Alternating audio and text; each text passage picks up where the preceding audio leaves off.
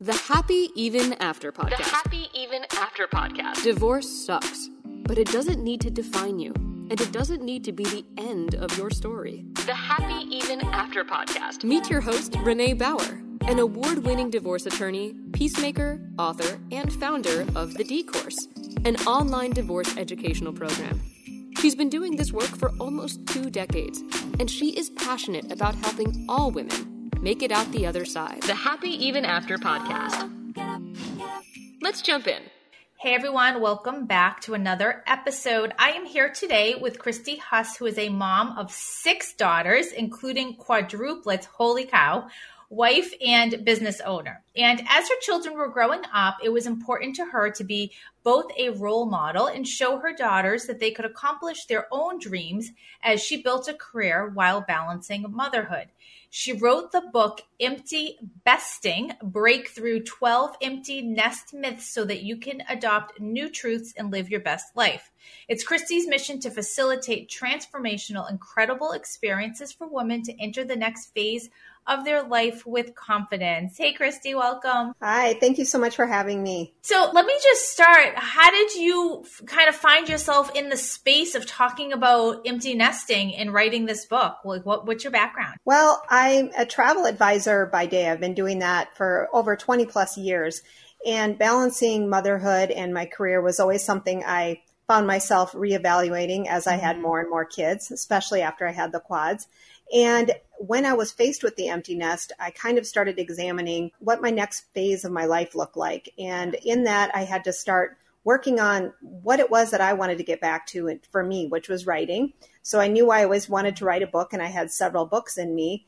And because I was just recently going to be an empty nester, I thought that's the first subject I'm going to tackle. Mm. How old are your kids? So they're 25, 24, and then the quadruplets will be they're 20 so they are officially out of the house or did they bounce back like they all well do? they do kind of bounce back i call it empty nest whiplash you get kind of yeah. used to you kind of get used to them being gone and they're away at school and then they come home for the holidays which is yep. fun but it's a little bit different when they come home of course and then they go back up to school and home for the holidays some are home mm-hmm. for the summer some are not so you kind of go through phases before they're like all officially out of the house so, what did you go through when you got to that point when it was like, okay, the last one, the last four are out, and now I am officially an empty nester? Like, what kind of emotions were you experiencing?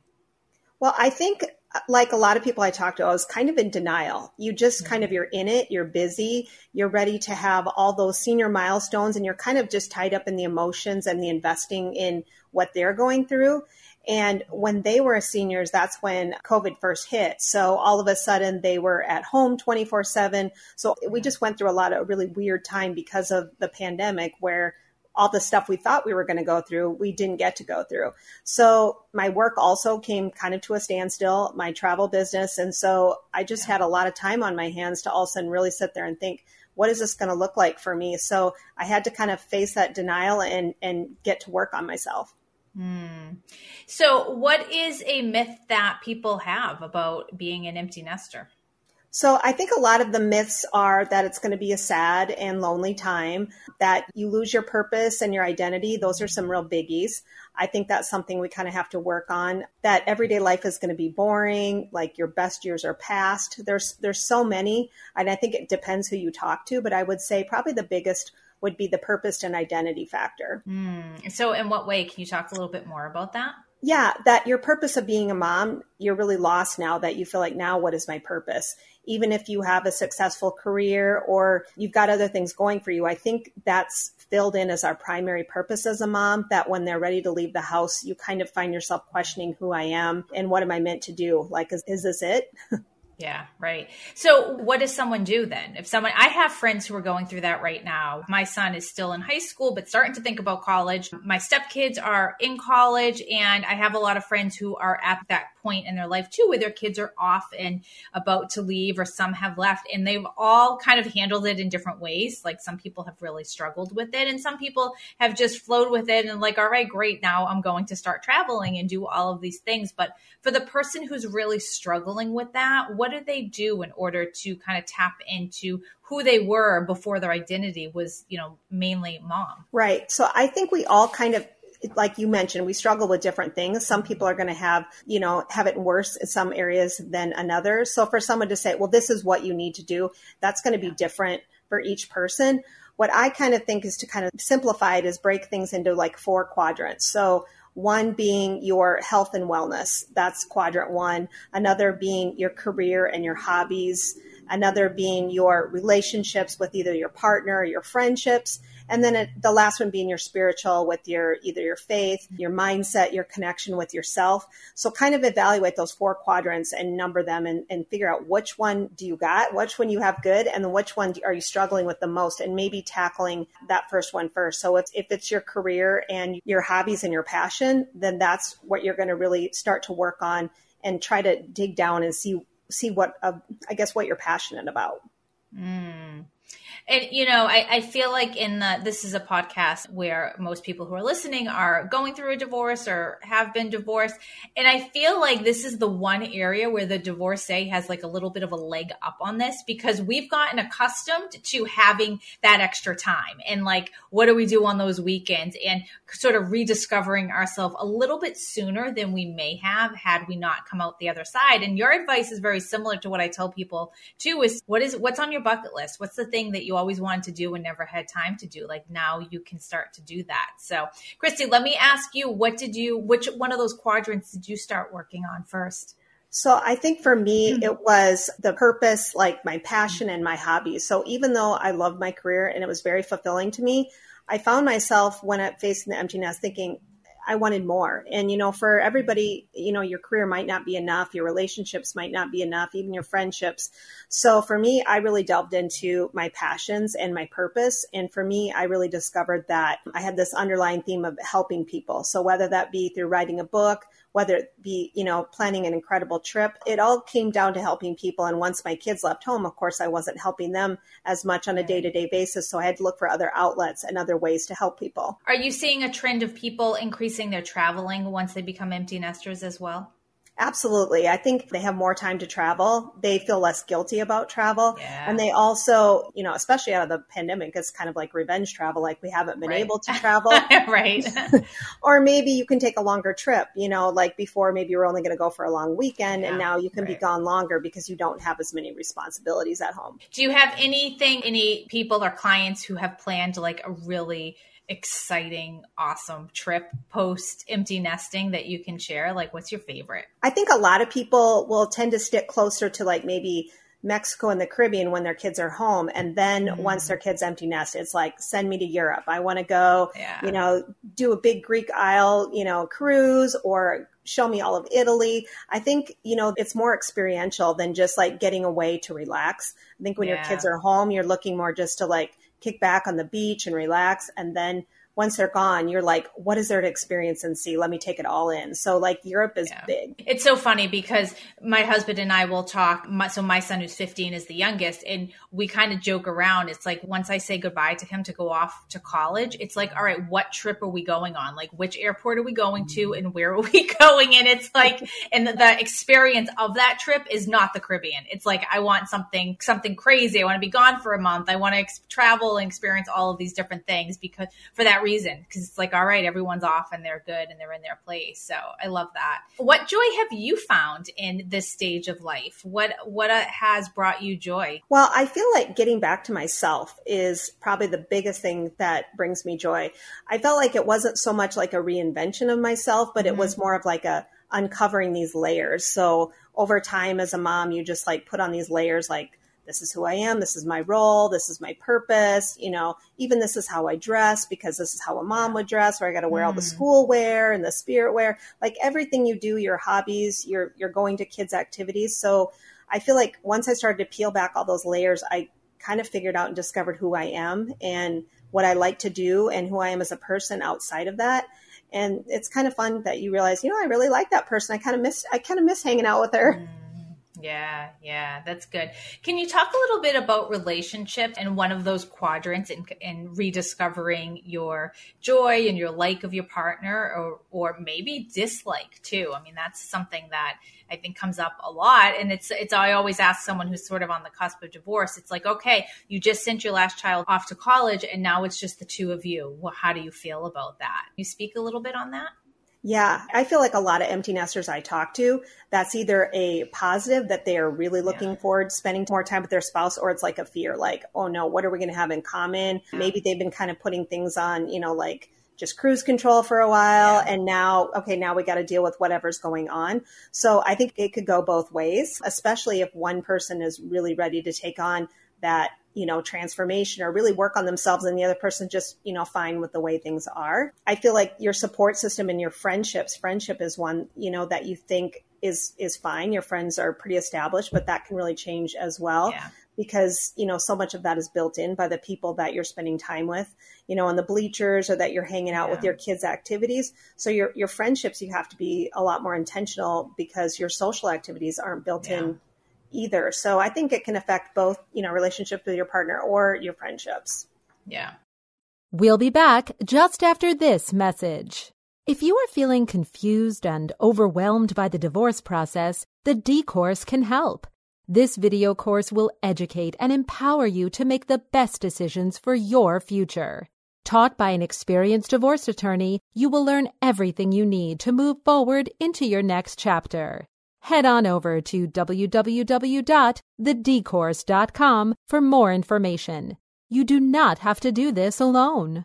The subtitle of your book is Breakthrough 12 Empty Nest Myths. Can you share some of those? Yeah, sure. So I broke it up kind of in four quadrants. Again, I'm like, I guess I'm stuck on the number four. So, so I broke it up in like special occasions, everyday life, internal voice, inner circle and passions. And within Ooh. those four sections, you know, like the inner circle kind of talks about the relationships, the passions talks about the purpose, the identity and career. So the who, what, and why. And then in the internal voice, you know, we deal with like self doubt, emotions, and control. So I kind of break it down and people can kind of jump around with that, whatever things that they think that they're struggling with the most. So, you know, if it's, you know, the self doubt, you know, go to that chapter. You don't have to like read it all in sequential order. Mm-hmm. Okay. And so can we talk a little bit about your the book and what inspired you to write it and how long did it take you? Like I love asking authors what the writing process is for them because it just intrigues me because everyone has such a different version of that. So what was yours? So for me, I'm really structured. I kind of have to hold myself to a timeline and accountability person. And she challenged me to a chapter a week. And she's like, Do you think you can do that? And I'm like, Well, if you gave me three weeks, I'd take three. If you gave me a month, I'd take a month a chapter. So I set up about a chapter a week, knowing that if I didn't hit it, I wasn't going to feel terrible about it. But mm-hmm. I kind of started in mid March of last year and was done at the beginning of uh, the summer. So it took me about 12 weeks to finish. Wow. And I guess when I went into thinking about the empty nest, I was a big researcher. So looking everywhere for what I could find on empty nest. And a lot of it seemed really dark and sad. And I was like looking for some like how to guide, how to empty nest, you know, in 12 steps. So I couldn't really find what I was looking for. So I decided to kind of create my own. And then I decided, well, and that I could share it with others. So because I wanted to write it, it just kind of all clicked together that that's what I wanted to do. I poked around Amazon. It doesn't seem like there were a lot of books like this out there. It seems like it's a chapter of your life that most people enter into, and there isn't a whole lot of conversation about it, which I thought was really interesting and fascinating because everyone experiences that sort of empty nest syndrome at some point and has emotion attached to it. Why do you think that we aren't talking about that? I don't know. It's very, very true because you look at all the childhood books when, mm-hmm. you know, mm-hmm. what to expect when you're expecting, and right. you have all these, you know, even Mia having multiples. There's all these books about what it's like to have multiples. But you're right, with the empty nest, I couldn't find a lot out there that really resonated with me. And I don't know if it's just because we as a society are kind of in denial like that it's going to happen because yeah. everybody's going to get there. Right. And then you're all kind of like, now what? Or everybody's supposed to think, mm. oh, we got this. You know, it's not that big of an issue. But uh, the more I talk to women, I find out it, it is an issue. We all experience yeah. a lot of struggles with it. Yeah. I have some friends who are dealing with that, and they have in turn started businesses which I thought was just a really interesting and creative way. They've always wanted to do that and haven't had the time. And they've started businesses making t shirts and making products and, and doing something that they never thought that they had the time for before but it's like they're learning something new as they go which i thought was a really you know a great way too to kind of fill up that time. And and i think when you're trying to learn something and educate yourself like you forget how maybe sad you are because your kid's bedroom is empty or you know forget how much time that you now have. Yeah. In my book i had featured several women called empty besters where i came across many of them because i kind of of did like a social media cleanse. And as my kids mm-hmm. were, you know, getting ready to leave the house, I started unfollowing things that were making me sad about them leaving and kind of looking for people that were in the empty nest that were inspiring to me. So I, I kind of changed my social media landscape and I came across a lot of these women and I, I still to this day keep, uh, that's who I'm following people that are doing really fun things in midlife or in the empty nest and that, you know, bring positivity and connecting with those women because that really helps my mindset and my motivation. And, you know, I love inspiring other women like that as they're want to write a book or as they're wanting to start something in the empty nest, even if they've never done it before. So were you unfollowing friends? Did they know that you were unfollowing them? Some of them, I mean, I don't know if they knew or you you just kind of hide them, but like yeah. even things like some of the club like the club sports teams or the high school stuff, it's not that I'm not a fan of you know, where my kids went to school. But the more I would look at, oh, this game or this outcome, it would just make me miss those days. So I found just not seeing it was better than having it, you know, right in front of my face. Yeah. So I imagine with six kids, six girls, like the house must have felt so stark and so quiet. Did you ever have a moment just sitting there and taking it in and being like, like what were your thoughts in that moment? Like first real kind of moment where I was really shaken was I had never really been good for even going for a walk by myself. Mm-hmm. So I'd always had either with my friend or my husband or one of the girls, especially because, you know, they were home during COVID, we would go and take my dogs for a walk. So I never really went for a walk by myself. So that first time I went for like a solo walk, I was kind of terrified. And I met this woman we always met and she looked at me, she goes, Where's your squad? And I was like fighting back tears, like, I can't even go for a walk by myself. So mm-hmm. I think that was one of the first realizations that hit me. But I started really at that point, I was never into podcasts. It was a little over a year ago. And I started listening to podcasts. And now it is my favorite time to just, you know, connect with a good podcast and walk. I, yeah. I'm almost, you know, kind of bummed if I have to go for a walk with somebody. I love that alone time now. I love that. But you know what? That's so true is just learning how to spend time alone and by yourself. And again, the parallel to divorce is uncanny because it's the same thing that someone goes through there too. It's like, how do you spend time by yourself and learning how to do that and resisting the urge to like fill it with with time fillers and stuff just because you don't want the pain of sitting by yourself. Was that something that you really had to work at? Yeah, just being okay with being alone, uh, liking to spend time with myself. You know, writing was a big big thing that I uncovered when I went back to even to my high school days, just being able to write and journal, not just even writing a book, might be a blog or just a, you know, my gratitude every morning, having that time of reflection. At first, I would just sit down with a blank screen or a blank piece of paper and be like, what do I write? But now it's really an enjoy, you know, enjoying process. And I really have mm-hmm. like uncovering that, but it's not like overnight you just flip a switch and you're like, Hey, wow, I really like this. It, it takes a little bit of practice and some, you know, daily you know, that morning gratitude. I write down six things every morning to start my day. And that sometimes just sparks, you know, maybe what I want to think about or create to kind of set the tone. Did your husband have the same sort of empty nest feeling that you went through? Or was it different for him? Nope. he was like, woohoo. I think, you know, we had a busy household and, you know, he mm. was the hmm. lone male with, you know, seven women for a long time. And he's a little bit more introverted and I'm a lot more extroverted that he was mm-hmm. fine with that quiet time. And I don't think he ever really got sad about it whereas I was like I don't know what I'm possibly going to do. And I work from home so I'm I'm at home 24/7 so I look forward to that time where the kids would come in the door or I would have somebody to talk to other than the dogs. So he transitioned much easier than I did. Did you find in your research that men just in general had an easier time with the whole empty nest thing? I can't really even speak to that so well because I spoke mostly to empty nest women. But in the empty nest women that I talked to that were married, yes, it seemed like they said the same thing that their husbands had a much easier time. And I think another uh, something that an empty nester brought up that I talked to is that she was going through menopause about the same time.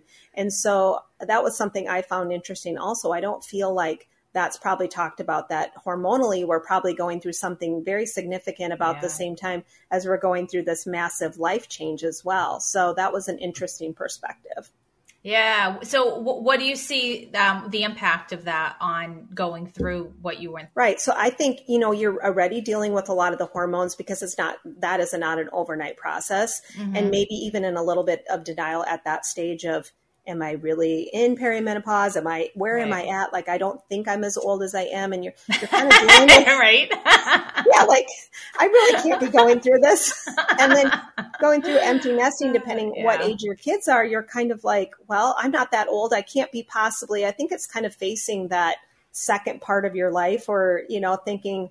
I didn't really feel like I was ready to be here yet. So I think it's a combination yeah. of things. Yeah, absolutely. So, how do we find your book? Where could we buy it?